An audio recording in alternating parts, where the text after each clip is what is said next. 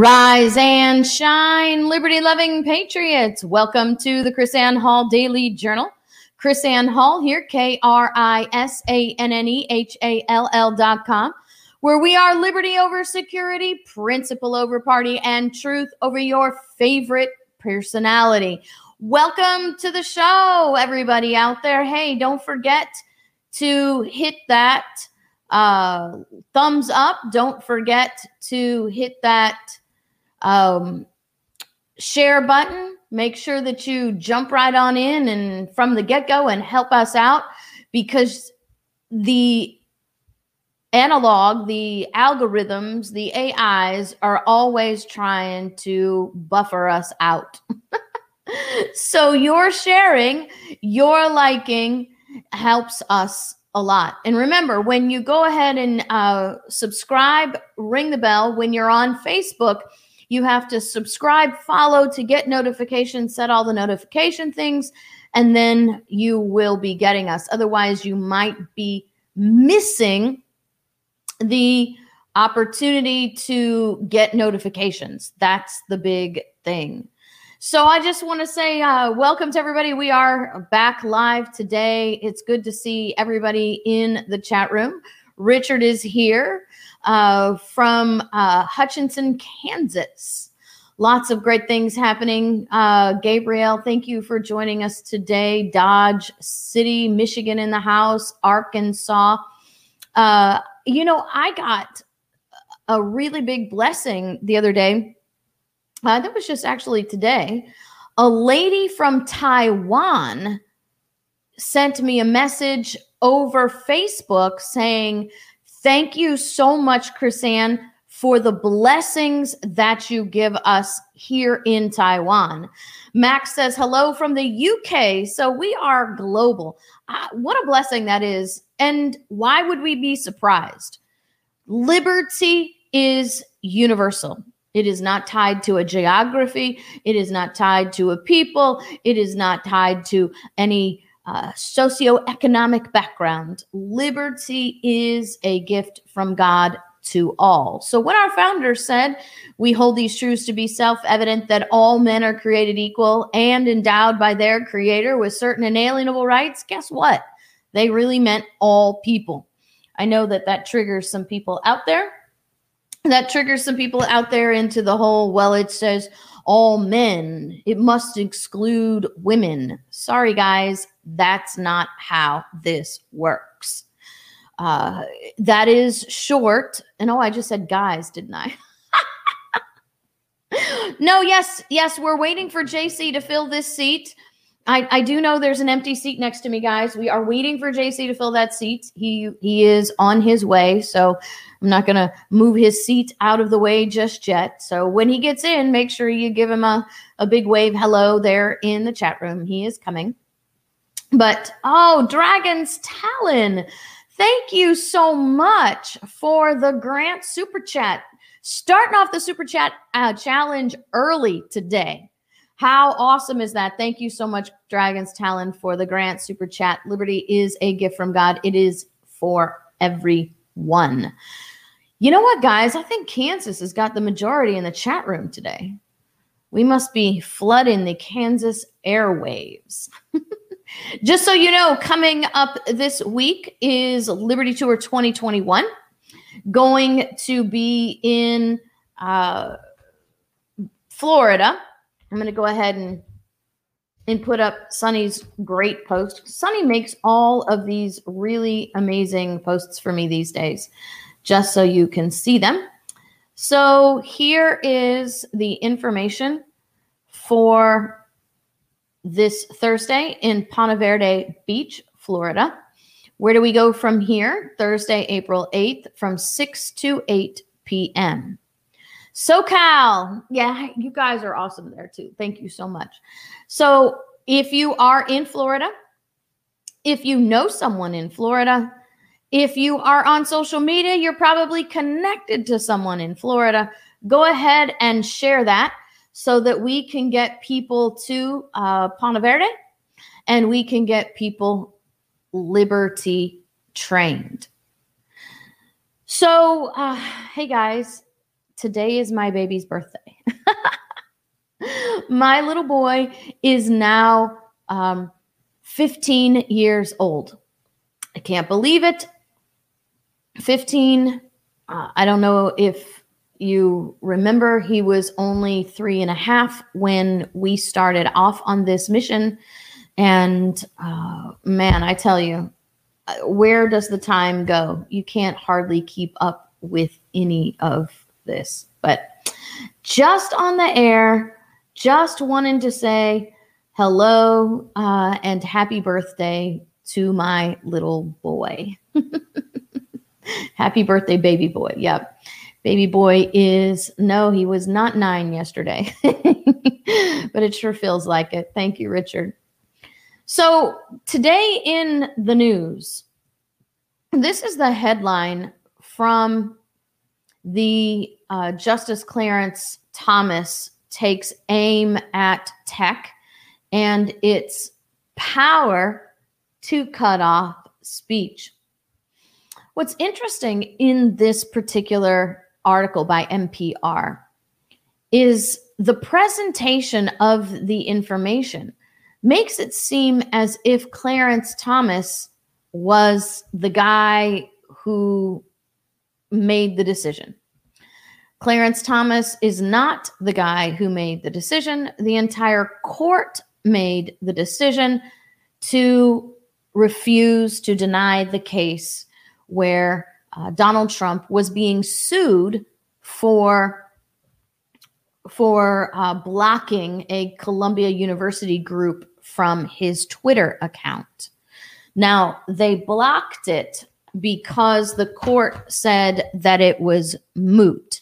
And I'm reading now from the decision. Because of the change in presidential administration, the court correctly vacates the Second Circuit's decision because it is moot. They're dismissing the case as moot because Trump is not president anymore. Now, this should really indicate to us the jurisdictional restrictions on the Supreme Court, number one. This whole idea that Supreme Court opinions are the law of the land would mean that they would not be precluded from taking this case because Donald Trump is no longer president. But it is, as I have been trying to teach for 11 years, the court's reach is only to those people in the courtroom. And because the lawsuit came against Donald Trump as president of the United States, it had to be against Donald Trump as president of the United States. It couldn't have been Donald Trump, a private citizen, because private citizens can block people. So this is the limited jurisdiction of the Supreme Court. And because Donald Trump is not president anymore, the case cannot be taken.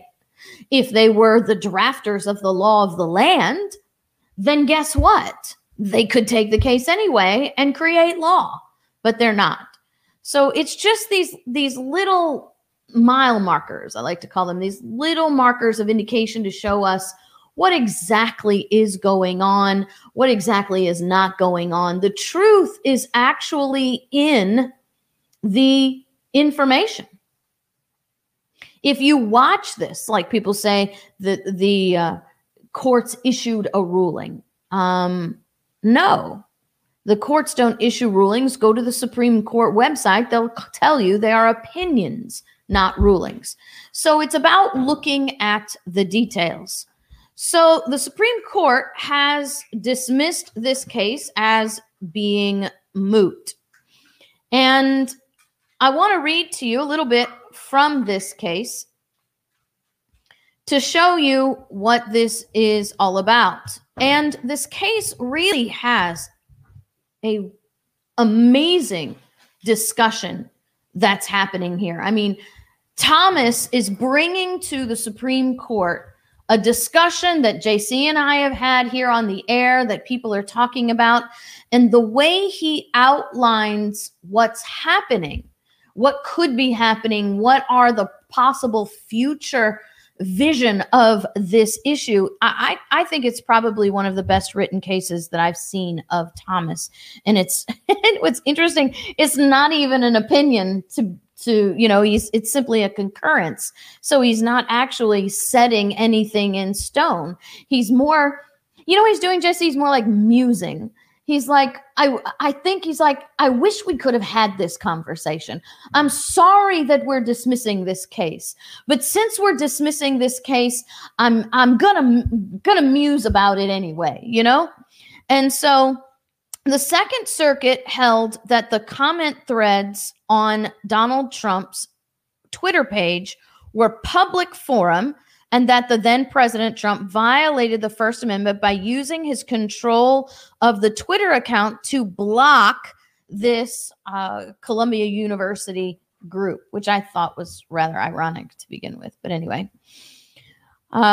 so what we have is a situation where there's a distinction now between public and private.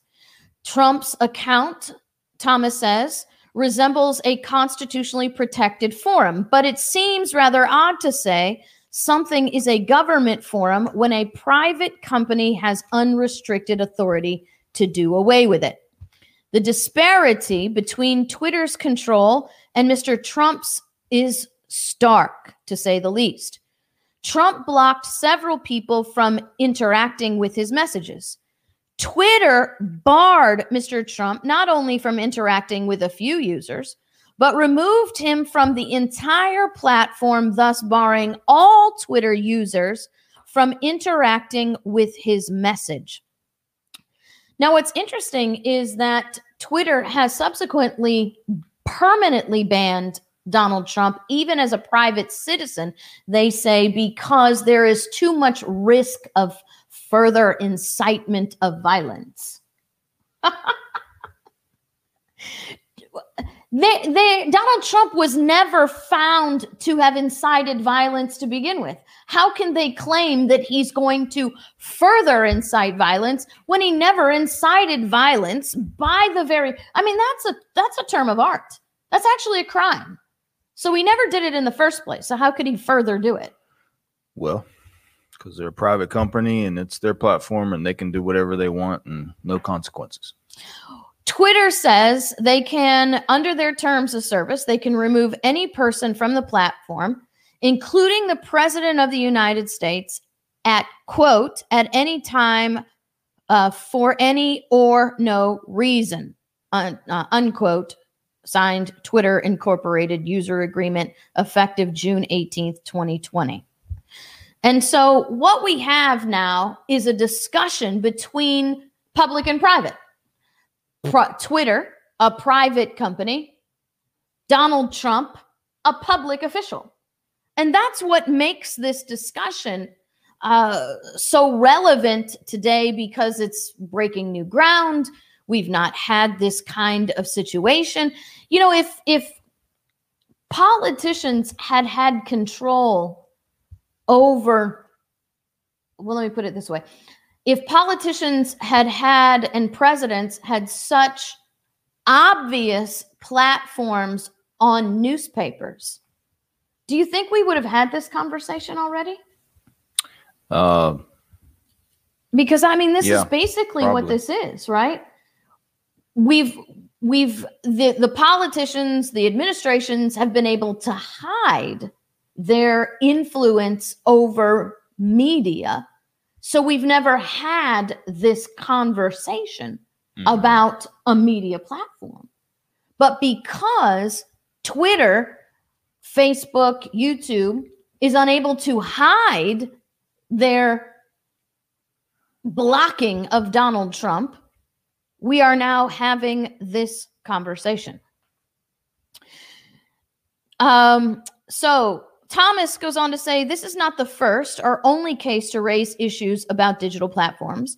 While this case involves a suit against a public official, the court properly rejects today a separate petition alleging that digital platforms, not individuals on those platforms, violated public accommodation laws and the First Amendment and antitrust laws, he says. The petition highlight two important facts. Today's digital platform provide avenues for historically unprecedented amounts of speech, including speech by government actors. Also unprecedented, however, is the concentrated control of so much speech in the hands of a few private parties. We will soon have no choice but to address how our legal doctrines apply to highly concentrated, privately owned information infrastructure, such as digital platforms. And he's going to go on, he's going to liken this to actually a utility like electricity or your phones. But he also says something back here that I wish that he had put closer to this paragraph. He says, it changes nothing that these platforms are not the sole means for distributing speech or information. A person always could avoid the toll bridge or train and instead swim the Charles River or hike the Oregon Trail. But assessing whether a company exercises substantial market power, what matters is whether the alternatives are comparable. For many of today's digital platforms, nothing is. He says, when a platform's unilateral control is reduced, a government official's account begins to better resemble a, quote, government-controlled space.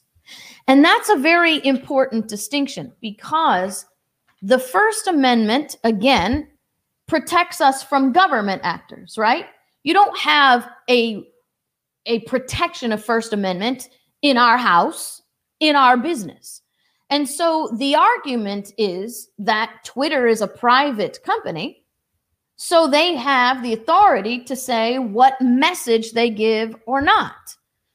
And Thomas says this, on the surface, some aspects of Mr. Trump's Twitter account resembles a public platform. A designated public forum is, quote, property that the state has opened for the express activity by part or all of the public. Yet the Second Circuit's conclusion that Mr. Trump's Twitter account was a public forum is in tension with, among other things, our frequent description of public forums as government-controlled space. Because, and this is the distinction, because Twitter blocked Trump, who is a political figure. Mm-hmm. It's not government-controlled. Because of the great control and authority, the greater control and authority that Twitter exercised over Trump than Trump over the people who are actually being blocked by Trump, then the argument is the private outweighs the public. It can't be a public forum because it's not government-controlled space. Okay.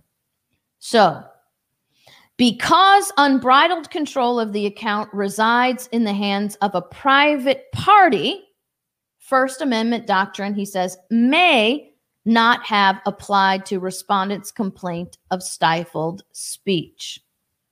A private entity is not ordinarily constrained by the First Amendment and often depends on government control over that space.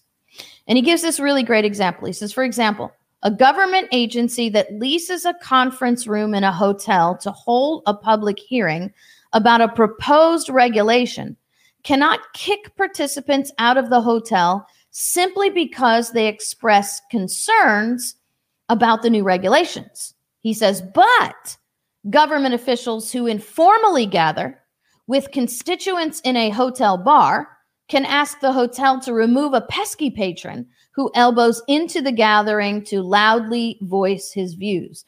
The difference is that the government controls the space in the first scenario and the hotel the latter. The fix, which is interesting, is government control. And that's what Thomas is talking about. Do we now establish regulation? Do we, he says, much like with community utilities, a concentration gives some digital platforms enormous control over speech. So because these platforms control so much speech, and the alternative is akin to, what did he say, swimming the Charles River and hiking the Oregon Trail. Do we now transform these private platforms into government-regulated utilities so that they are now, the majority of the control comes from government instead of private? See, right now, Twitter has more control than Trump. If we transform them into utilities, then Trump has more control than Twitter. And in that case, the First Amendment would matter. Now you're talking about government-controlled speech platforms. If I follow the argument, yeah, let me try the 6-year-old summary of this. The antitrust logic here is that these corporations have become so massive that they are essentially as powerful as government. And they are, in essence, because of us being this sort of commerce or this sphere being gobbled up into a single place, specifically our free speech has now come into this single place. They are almost like government or similar to government, have the power then to control what is supposed to be a First Amendment a commodity protected from the government. But in this case, it's not government. It's something as powerful or more powerful than government. So then the antitrust logic is, well, let's get in there and as government, make it quasi-government so that we will, you know, the constitutional protections will apply. Because it's a private entity, then the constitutional protections don't apply. So it's like they can get away with murder. So the government says, well, they're so big that they can get away with murder and a lot of murder. So let's make them quasi-government so that we'd have a little bit of control over the typically protected part while also allowing them to still, you know, be commercial and make money. That sounds like the antitrust logic. Now, whether you agree with that is another story, but that's kind of seems like where the thought process goes in these cases, which is why it's a never ending argument.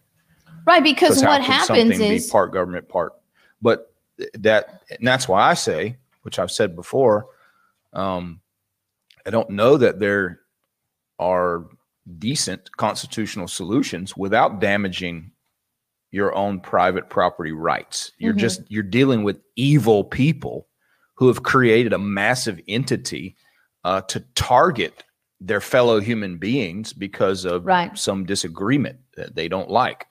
Well, the constitutional solution begins at the beginning. It's morally criminal if it's not legally criminal. Yeah. So the problem is the violation of the constitutional principles from the get-go.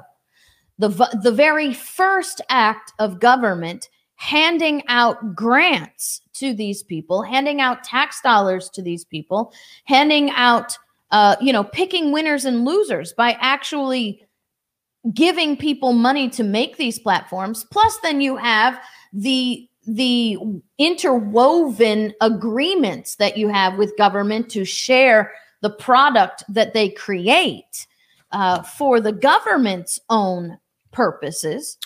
And there is a constitutional solution, but it has to happen in the beginning. That it cannot have, we can't have government in private business. They picked the winner in this. There was no opportunity for free market expression in this. We will never know how the free market would have responded to this. Well, I think the free market is responding. But and I would suggest that you could have a companies like these arise without any government aid. Well, and that's the point. So I'm just saying they could be doing the same thing. That I can't imagine that makes it okay. Just because the government might not have paid them anything, they could still be evil people using their completely privately created company to target their fellow human beings and eradicate them from the public square.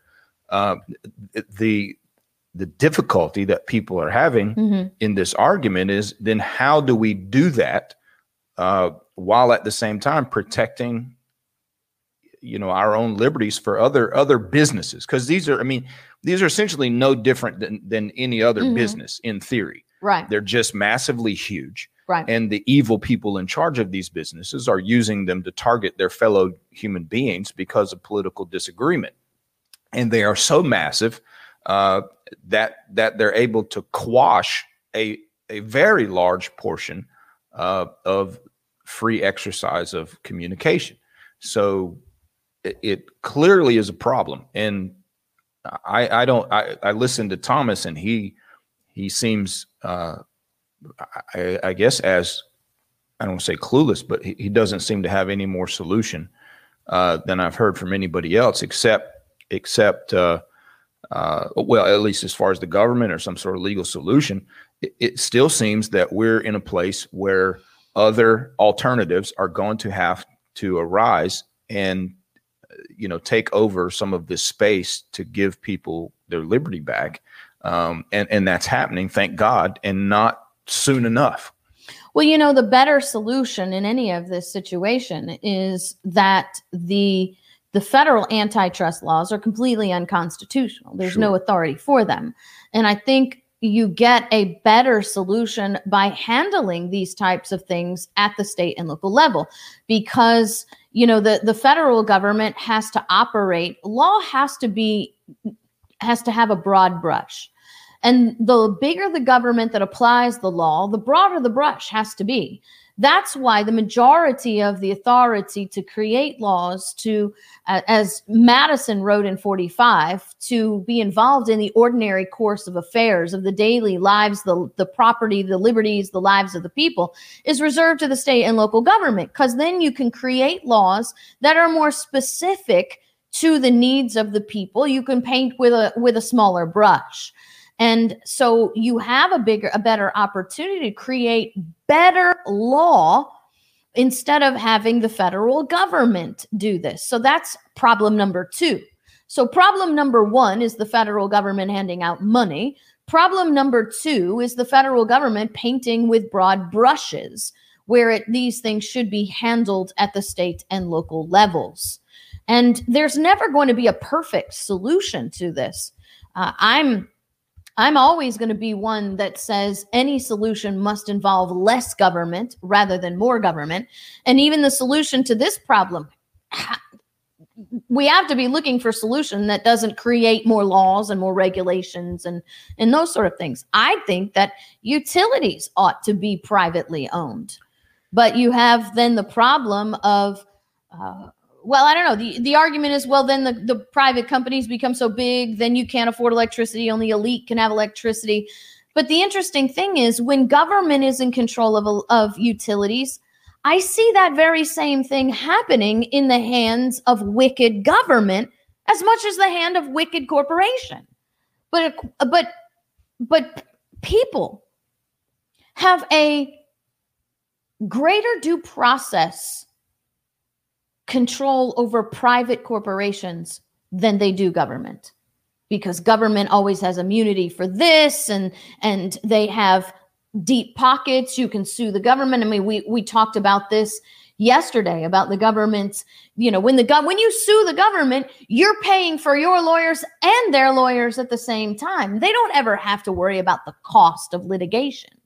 So I think that, yeah, I wish we had an opportunity to see something like that actually happen. I think that's true in principle, but you also have, I mean, but it's also very similar, government and, you know, the uber wealthy and these massive corporations. Because if, you know, if you're a billionaire in good standing, then you can pretty much buy your way out of it for the most part, unless you're not in good standing, which is to say, you know, you're trying to be targeted by the cabal. JC, isn't that the same thing though? You get, you have good standing with whom? With government. Well, right? The same group, the cabal that, the cabal that's driving all this. Because in reality, this is a problem that I see, that Google and all these folks are extensions of this, the globalist cabal. I mean, they really are government actors. When you think about acting for the portion of government that's in ascendancy at the moment, you look, while Trump was in office or running for office, they were essentially campaigning on behalf of the Democrats against Trump. Now that Biden is in office, they're essentially working and campaigning on his behalf against, I mean, still, it's not Trump derangement syndrome. Now it's post-Trump derangement syndrome. They're still targeting Trump supporters and still acting as an arm of the sitting government. It's astounding to me. So it's just this sort of merging and intermingling of government power and corporatist power at the behest of the globalist cabal is really the enemy. And so I think it makes these arguments difficult. Yes, because you're not dealing with a straightforward situation, because it's really not the government acting. It's really not these corporations acting. The reality is it's this globalist cabal with their agenda, and the government is their tool, and these corporatists are their tools. And so we're on one level talking about how do we deal with the corporation? How do we deal with the government? And neither of those are the primary actor. They are simply puppets of a larger agenda of people who absolutely get away with murder and are never held accountable for their actions. Yeah, it's just difficult when you look at the solution being offered is to make the internet, not just simply the internet, but make these platforms government-controlled space. I think that underlines the point. Yeah, when you're taking into the point now that we're upset because Twitter and the Facebook and all them are attacking the quote-unquote conservative viewpoint. Well, in reality, they're working on behalf of the government. We make these government-controlled spaces. It'll always be that way. The kill switch will be a real thing in the hands of government. And so you go against anyone in government, and everywhere your speech is going to be silenced.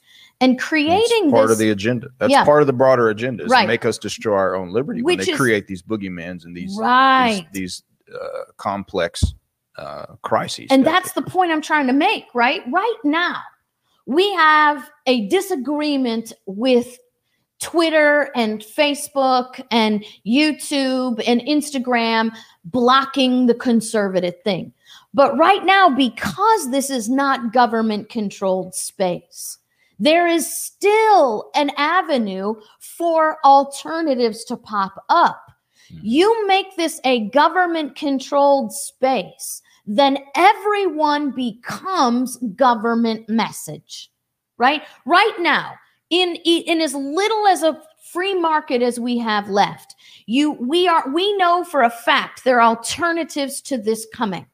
But you create this, as Thomas is musing, when platforms, unilateral control is reduced, a government official's account becomes to better resemble government-controlled space, right? You make these platforms government-controlled space, and then every platform becomes government-approved message. So whoever's in power, there's no avenue for a private conservative alternative to come out. Yeah, I think that's part of the scheme. When you get everybody clamoring for the government protection, the government defense, and then you know, because we, oh, well, this is the bad guy. Just like, you know, you look back at all the monopolies and the antitrust busting, Rockefeller and all this sort of stuff. I mean, AT&T got richer when they busted them. It's a great example. You look at how they busted up the Ma Bell monopoly, and they became larger. I mean, they're just they're smaller constituents. They broke them up in little parts. Those little parts became massively wealthy, exercising huge amounts of control. And then the original Ma Bell parent company began buying back the former subsidiaries and is now larger than they ever were before the antitrust breakup. Right. And so that's kind of the thing, you know, this stuff like Twitter, and you almost want to think like, I can picture sort of the cabal saying, okay, you know, we build these big platforms, blah, blah, blah. Now go target all the conservative speech. The conservatives will start crying for government help and intervention. And then once they do, then we set the precedent of, you know, controlling any sort of speech platform in the public arena through government. Right. And then we'll have it. So they create the problem. We beg for their solution, and then they come in and we lose more of our private property rights and control over our own business. So these are the conservatives arguing for the net neutrality that they've been fighting against for years. Yeah. So I'm thankful for all the clever people out there now working on alternative platforms and things like that. But, you know, they really need to, what sort of makes me nervous is to hear Justice Thomas begin to inject this conversation into the Supreme Court level. And I say to myself, man, hurry up, guys, create these alternate platforms. Right. Let's get on there and get these things thriving, because obviously it almost seems to signal like they're running out of time. They're missing their window of opportunity to gain control, because rather than keep complaining, we're starting to create solutions, and they don't want that. They want us to beg for their solution. Right. And the solution has to be free market based, because when I just, this statement that he makes, government controlled space, that should make your blood run cold. It is kind of scary. Government controlled space. And that's the solution that he's pointing at. And he's the conservative. So now you got conservative justice to be like, we need government controlled space through the antitrust laws, and the same thing that allows us to regulate electricity because of its essential need. Freedom of speech is just as essential as electricity. So we need to be able to regulate these platforms. You know, I think that's bone chilling to me, people. To go back to what we're saying, I think another part of this approach and how they basically, you know, the government and these big corporations team up and they start abusing people. And then we sit on the sidelines and, you know, beg for the government intervention. It kind of stifles the creativity too. Mm-hmm. Like for the longest time, I can't, I mean, this is not right now, but for so long, we just kept hearing people say, you know, we need our own version of Twitter. We need something else. And you just saw nothing. Right. And it's almost like it slowed down when President Trump got in. Right. Trump slump. And watch out. Trump slump. So now after, it seemed like after the election and then after January 6th, man, it's really kicked in a high gear of people really getting serious. And we saw how, you know, you saw sort of the evolution of it where Parler was trying to do what they were trying to build what they were building, yet all of their infrastructure was on top of all of these globalist corporations that were part of the agenda. And so they could not make it successful. And so it then went even another step saying, oh, well, wait a minute, we need our own version of, you know, Amazon cloud services. We need our own server farms. We need, you know, everything that's an alternative to their system to get out from under their control. So I guess the point here, I would say, we lost our primary host. So anyway, back to Thomas. I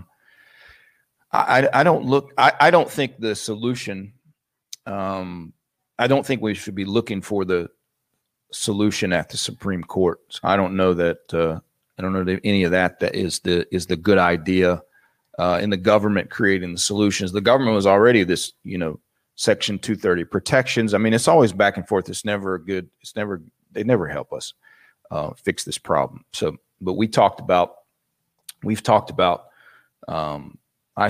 Media, the stuff Ben Swan is working on, the stuff Frank is working on.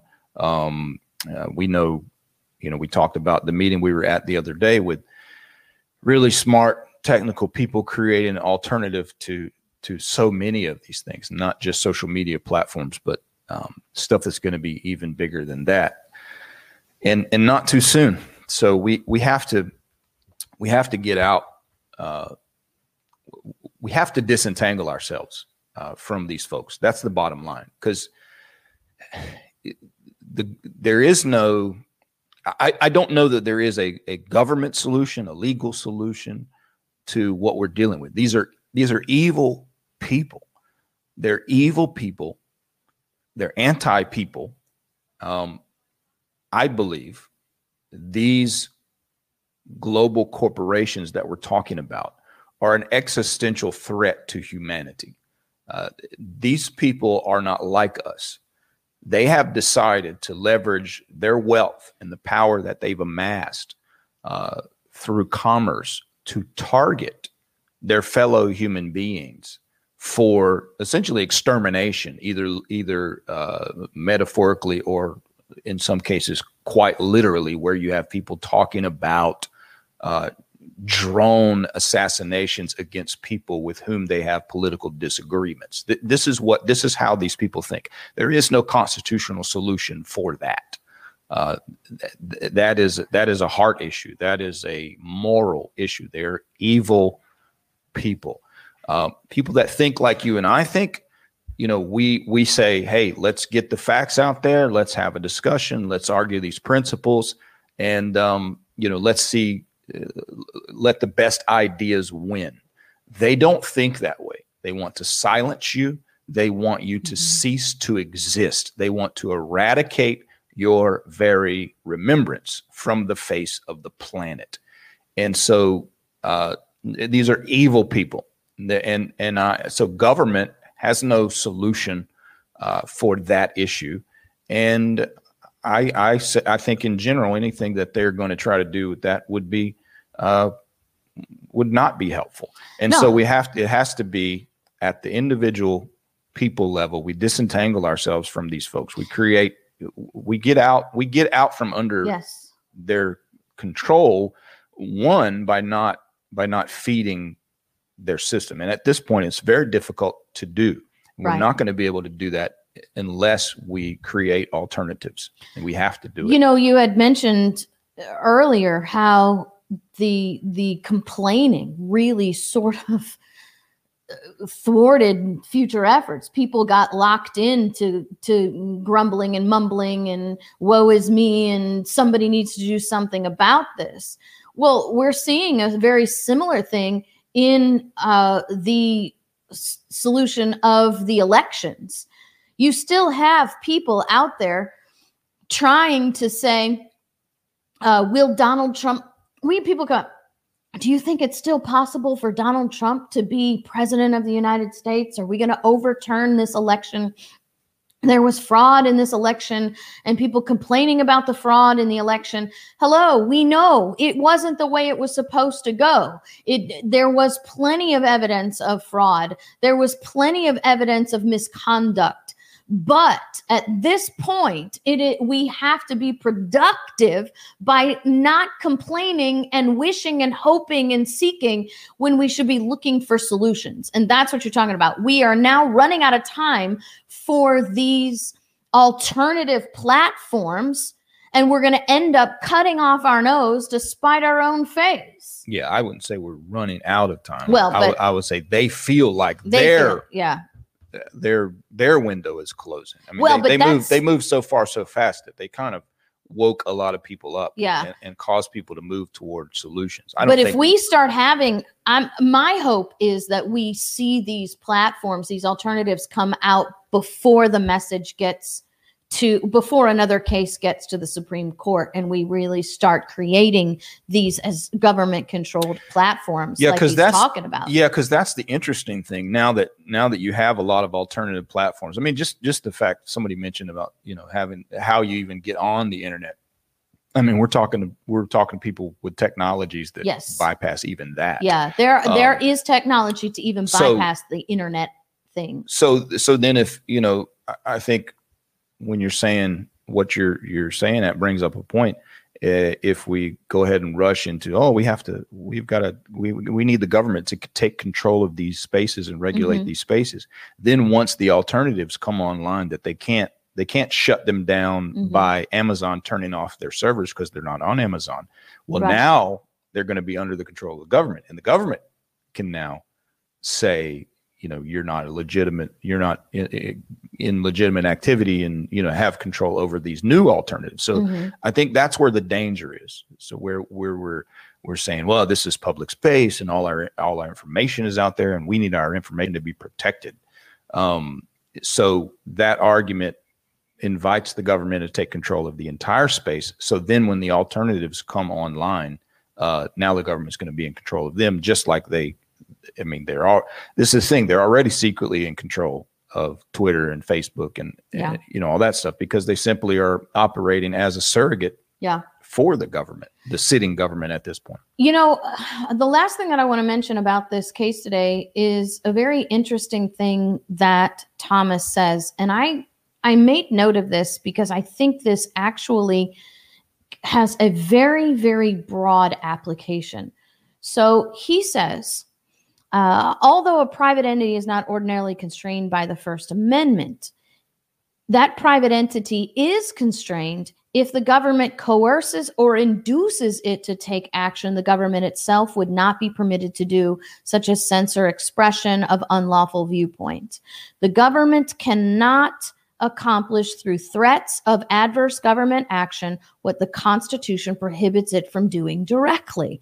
And my mind is thinking, how many applications is this, right? There are so many things that our government they're weaponizing businesses against the American people because they know they don't have the authority to do it on their own. Right. And the application of this one statement is absolutely huge. So what would be interesting is, how is the government inducing this behavior out of Twitter? How is the government inducing this behavior out of Facebook? But more in other aspects, how is the government inducing private business to force people to have vaccinations? How is government coercing private businesses to shut down when they don't have the authority to shut down? The governments don't have the authority to shut down them.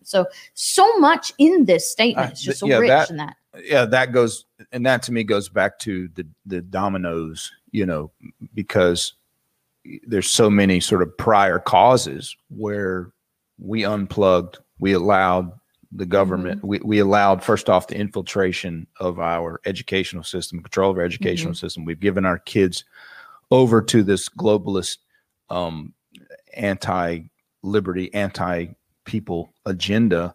And so they filled their ranks with army of useful idiots. I mean, so it goes back to earlier and earlier causes where we neglected our duty. Right. And you don't have to have a situation where government is inducing, to use your word, anybody to do anything. They act in concert. It's actually Thomas's word. Because they act in concert because they were programmed by the same agenda. So I don't have to have two entities communicating if those two entities believe the same thing and are working in concert to the same goal. It would be so interesting. That's when we've turned over our local governments, our state governments, our educational system, you know, and then we allowed those institutions to feed the people creating the technologies, running the media companies. So now it's this vast army working at the behest of the globalist agenda, because they all have been brainwashed and programmed to march to the beat of the same drum. So this is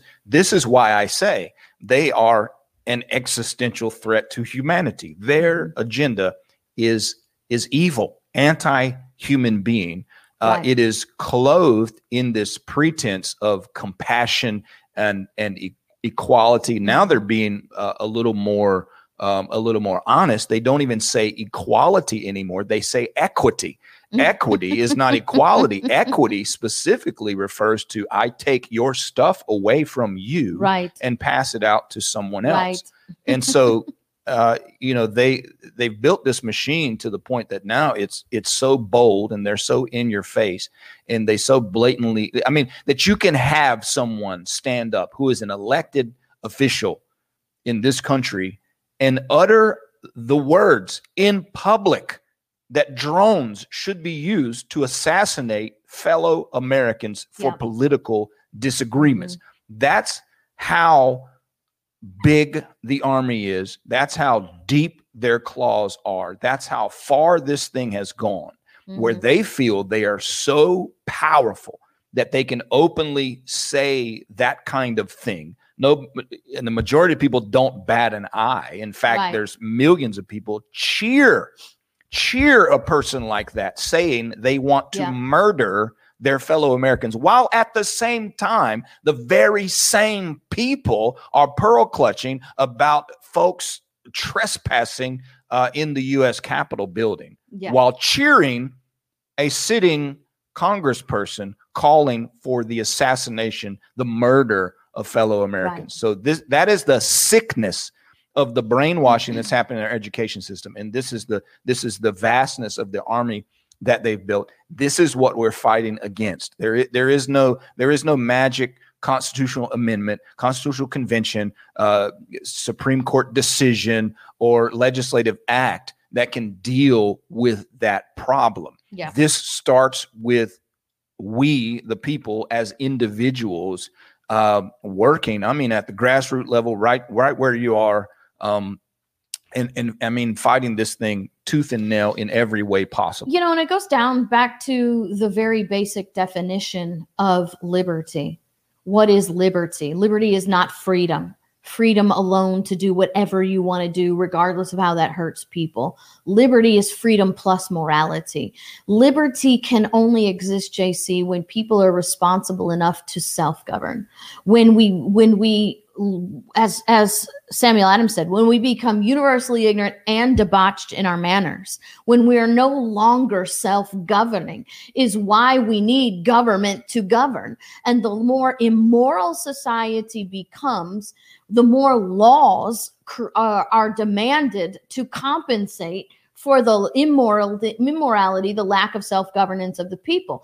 But the interesting thing is it really is a sort of negative feedback loop. And Bastiat, I know Bernie talked about this, Bastiat's The Law describes this, is that when you get so many laws that it's not even possible to comply with the laws, what that actually does is it sears the conscience of the people and it makes laws unrespectable. So when people stop respecting laws, then chaos breaks out because there's just so many. And so then the answer is chaos. We need more laws. More laws means I'm not following them. I don't respect them. And you keep in this chaotic situation where government control is the power. Well, I have to keep saying I'm thankful for these people that are working on solutions. I'm thankful that I'm aware of them. Yeah. Because if I were not, it would be a bad mental space to be in this present moment. And the solutions are absolutely privately centered, local and state government centered.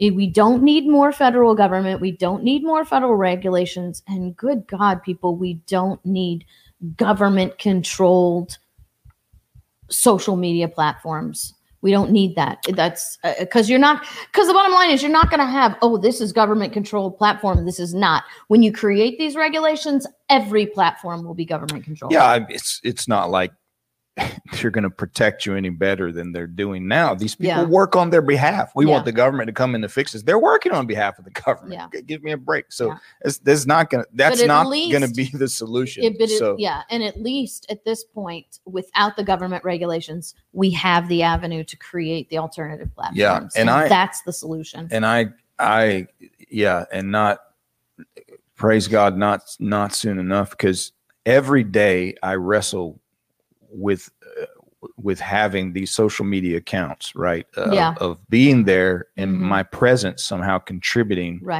to these companies, while at the same time realizing I can spread, truth to anybody who would listen for the time being on those platforms. And so I wrestle with that every day.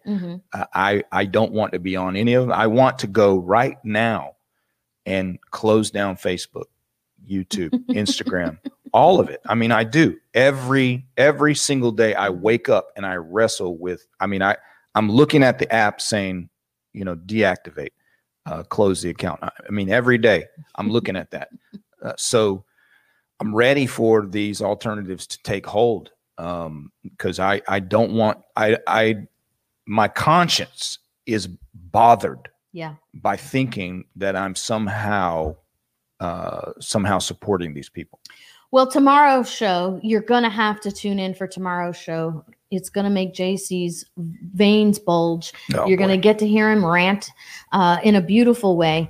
So he doesn't know yet, but you're going to have to tune in tomorrow, because this is something that's really, really important, and it's high on JC's totem pole for this. So we as parents and we as people in communities need to get control of what's happening in this situation. So join us tomorrow for sure. I have to say I'm thankful for my faith.